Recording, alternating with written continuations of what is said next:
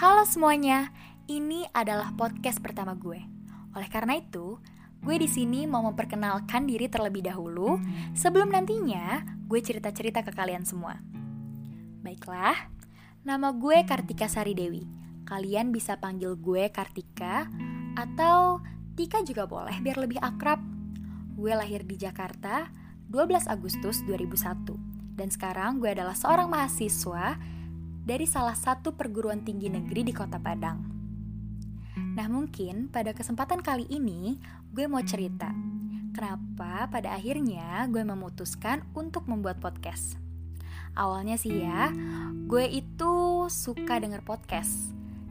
Kayak sebelum tidur, gue denger podcast dulu. Karena kalau denger podcast, itu rasanya hati tenang, terus juga kebawa ngantuk dan akhirnya pun gue tidur.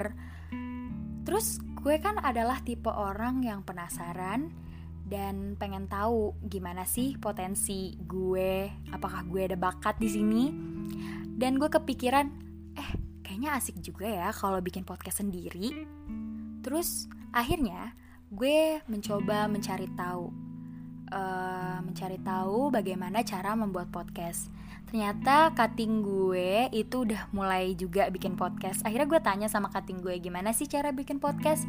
Dan ternyata juga udah banyak uh, podcast yang ngejelasin kalau uh, bikin podcast itu mudah. Ada aplikasi yang namanya Anchor. Itu aplikasi dari Spotify juga. Uh, jadi itu memudahkan banget buat pemula kayak gue nih untuk bikin podcast. Dan akhirnya jadilah podcast pertama gue ini oke Selanjutnya gue pengen kasih tahu kenapa sih nama podcastnya itu cerita kalbu. Nah, seperti yang kita tahu dalam kamus besar bahasa Indonesia, kalbu itu artinya hati yang murni. Atau orang juga banyak yang mengartikannya sebagai perasaan yang terdalam. Nah, jadi e, maksudnya cerita kalbu itu adalah cerita dari hati atau perasaan yang terdalam.